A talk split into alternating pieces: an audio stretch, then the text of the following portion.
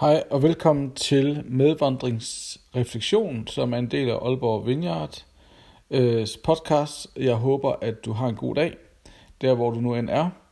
Øh, I dag så skal vi tale om øh, en anden sandhed om Gud.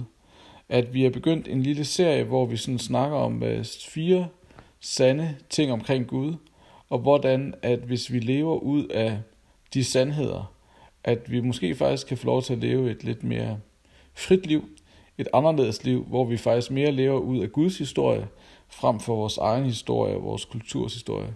Sidste gang, øhm, der talte vi om, at øh, Gud han er god, så alt hvad vi behøver er i ham, og vi behøver ikke at finde tilfredsstillelse alle mulige andre steder. Fordi hvis Gud han er god, så kan alt hvad vi længes efter findes hos ham. I dag så skal vi tale om, at Gud er stor. Gud er stor, så jeg behøver ikke at være i kontrol. Gud er stor, hvilket vil sige, at jeg behøver ikke at være i kontrol. Eller Gud er almægtig, så jeg behøver ikke at være i kontrol. Øhm, hvis vi læser igennem Bibelen, så kan vi se, hvordan at Bibelen igen og igen taler om, hvordan at Gud han er stor. Hvordan at han har styr på alting. Han er i kontrol. Og øh, hvis vi virkelig tror, at Gud han er stor, og han har styr på tingene, så er der rigtig mange ting, som vi ikke behøver at have kontrol over. Der er rigtig mange ting, som vi ikke behøver at frygte for, fordi at Gud, han er stor. Gud, han er almægtig. For en del år siden, så, øh, så havde jeg en samtale med en, som, øh, ja, hvor vi havde en samtale omkring det her med at ture og stole på Gud, stole på hans storhed, stole på, at han var i kontrol. Og hun øh, havde oplevet alle mulige ting i sit liv, som gjorde, at det faktisk var svært for hende at kontrollere alt, hvad der skete. Det var svært for hende at styre, hvad der skete i hendes liv, og hun ville vildt gerne have kontrol. Øhm, og det var faktisk svært for hende at være i det her med ikke at være i kontrol. Og så havde hun hen over en årrække på en eller anden måde begyndt at opdage Gud, begyndt at opdage, hvem Gud han var. Og så sagde hun til mig, at en af hendes største udfordringer, det var det her med at ture og lægge sig i Guds hånd, eller give slip selv på kontrollen, give slip på, på styringen, og så sige, okay Gud, du er stor, så jeg stoler på, at du er i kontrol. Jeg behøver ikke have styr på alle ting i mit liv, men jeg kan faktisk godt lade dig være i kontrol. Og, øh, og faktisk stole på, at Gud han har vores ryg. Stole på, at Gud han er stor nok til at tage sig af tingene. Jeg tror, der er rigtig mange af os, vi, øh, vi lever med frygt. Vi er så bange for, at tingene skal gå galt. Vi er så bange for, at tingene går galt. Vi er bange for, hvad nu hvis der sker det her, eller hvad nu hvis der sker det her. Øh, min kone sagde engang, øh, at hun lader aldrig en god bekymring gå fra sig. At hvis der er en god bekymring, så tager hun den til sig. Øh, og det har hun selvfølgelig arbejdet med. Men, men jeg tror, at det i grunden beskriver rigtig meget den kultur, vi lever i. At vi lever i sådan en frygtens kultur, hvor at vi er bange for, at tingene går galt. Vi er bange for, at vi ikke øh, gør det godt nok. Vi er bange for, at vi ikke er, er gode nok. Og øh, der er en amerikansk øh, hvad er han, sociolog, psykolog, der hedder Edward Friedman, der har skrevet øh, en bog, der hedder Failure of Nerve, Nerve, som handler om, hvordan at vi rigtig mange ofte bliver en del af det, han kalder sådan frygtens dagsorden, hvor vi tager andres frygt ind over vores liv, hvor vi frygter øh, katastrofer, vi frygter de små ting i livet. Og det, som det i grunden skaber i os, det er en bekymring øh, og en, øh, en, en apati, kan man sige, hvor vi aldrig rigtig tør at handle. Fordi tænk nu, hvis tingene går galt. Tænk nu, hvis vi ikke kan styre tingene. Hvad nu, hvis tingene falder sammen omkring os? Og, øh, og så ender det med, at vi rent faktisk øh, ja, bliver handlingslammet. Og øh, det tror jeg godt, vi kan se sådan i vores kultur, at det, vi, har enormt, vi er enormt bange for at tage chancer. Vi er enormt bange for at gøre os selv sårbare. Vi er enormt bange for at, øh, at gøre noget, vi ikke har prøvet før. Øh, min, datter, min yngste datter, som er fire år, hun, øh, der var en ting, hun skulle prøve at gøre, og så nej, det vil jeg ikke gøre, fordi jeg kan ikke gøre det perfekt. Så tænkte jeg, hvor i alverden har hun det fra? Hvordan kan det være, at der er noget, hun er så bange for at gøre, fordi hun tror, hun ikke kan gøre det perfekt? Hvor kommer det fra? Det er ikke noget, jeg har sagt, og det er ikke noget, min kone har sagt. Det er aldrig noget, vi har snakket om herhjemme, at vi skal gøre tingene perfekt. Men på en eller anden måde har hun opsamlet sådan i sin verden, i sin børnehave, eller hvor det nu er, hun har hørt det henne, at man skal gøre tingene perfekt. Og det har skabt en frygt for hende, at hun ikke gør tingene perfekt, sådan, så hun nærmest ikke turde gøre det. Og jeg tror, det handler meget om det her med, at vi vil gerne kunne kontrollere ting. Og de ting, vi ikke kan kontrollere, tør vi så ikke at gøre.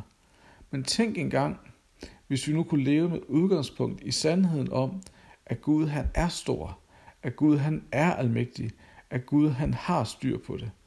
At lige meget hvor galt det nu kan gå, lige meget hvor meget vi nu fejler, eller lige meget hvor meget tingene nu ikke lykkes for os, at vi så alligevel kan læne os tilbage og så sige, okay, vi prøvede, vi ved, at Gud han er stor, vi ved, at Gud han har styr på det.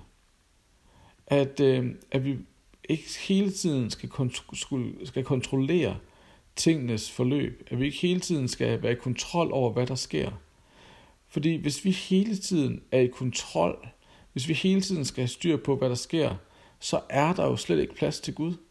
Hvor passer han så hen i ligningen? At hvis det er dig, der er i kontrol over alle ting, hvis det er dig, der har styr på alle ting, så er det jo dig, der er Gud.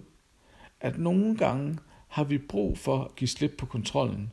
At nogle gange så har vi brug for at give slip på styringen. Fordi når det ikke er dig, der styrer tingene, når det ikke er dig, der kontrollerer tingene, så er der faktisk en anden, der kan få lov til at styre og kontrollere. Og det er Gud, som er mægtig. Og han er ikke bare mægtig, han er også god. Så prøv at tænke en gang, hvor at i de situationer, som du står i, hvor du tænker, okay, jeg tør næsten ikke, fordi jeg ved ikke, hvad der kommer til at ske. At du ligesom kan give slip og sige, okay Gud, jeg kan ikke styre det her, jeg kan ikke kontrollere det her. Yes, der er alt mulig frygt i det her, men jeg vælger at leve ud af, at du har kontrol på det, så nu prøver jeg. Nu tager jeg et skridt i tro, og jeg aner ikke, om det holder eller om det brister. Men jeg tror på, at du er stor, og du er god. Så derfor så våger jeg alligevel at tage det næste skridt. Jeg våger at tage et skridt hen imod det, selvom jeg ikke aner, hvad der skal ske. Øhm, jeg tror, at øh, en af de historier, som sådan har gjort allermest indtryk på mig, er historien om Rosa Parks, som ligesom øh, i øh, det raceadskilte USA tager en tur med bussen. Og så vælger hun at sætte sig på det sæde, hvor, som er forbeholdt hvide. Og øh, det er jo en situation, som hun ikke kan kontrollere. Hun aner ikke, hvad der sker. Men hun stoler på, at Gud, han er stor. at Gud, han er god. Og øh, hun blev om nogen symbolet på de sortes kamp for lige rettigheder i USA. Og fordi at hun turde tage et skridt, som hun ikke kunne kontrollere. Fordi hun turde at sætte sig på det ukendte, usikre sæde, så var der masser af andre, der turde tage kampen op imod uretfærdighed. Og tænk en gang, hvis dit næste skridt på en eller anden måde kommer til at åbne op for, at andre også tør at tage deres næste skridt. At tænk gang, hvis din kamp, din usikkerhed og din overvindelse og din tillid til, at Gud han er stor, åbner dørene op for, at andre også kan vinde deres kampe, hvordan vil den her verden så ikke se ud? Så næste gang du står i en situation, hvor du ikke er i kontrol, hvor du er bekymret, hvor, der, hvor du er fyldt med frygt, og tænker, nej, nej, nej, nej, nej, hvordan skal det her nogensinde gå? Så prøv at sige til dig selv, Gud han er stor, så derfor så behøver jeg ikke at være i kontrol. At Gud han har min ryg. Gud han skal nok få styr på situationen. Det er jo faktisk det, som Jesus også siger i Gethsemane have, inden han skal korsfæstes. At han anede ikke, hvad det var, han skulle gå ind til. Og så siger han, ikke min vilje, far, men din. Tænk engang, hvis vi havde tillid til Gud, og turde sige det i alle sammenhænge. Far, ikke min vilje, men din. Prøv at tænke på, hvilket eventyrligt liv, hvilket fantastisk liv, du kunne komme til at leve, hvor det var, som var kendetegnet ved mod, eventyrlyst, øhm, opdagelse af nye territorier, frem for frygt, apati, begrænsethed. Så lad os bede sammen. Gud, jeg beder om, at vi hver især må ture og leve ud af tilliden til, at du er stor, og derfor behøver vi ikke at være i kontrol. At fordi at du netop er stor, og du har styr på det, så tør vi tage chancer, så tør vi tage nye skridt. Fordi at selvom vi ikke ved, hvad der kommer til at ske, så har vi tillid til, at du har styr på det, og det er nok for os. Amen.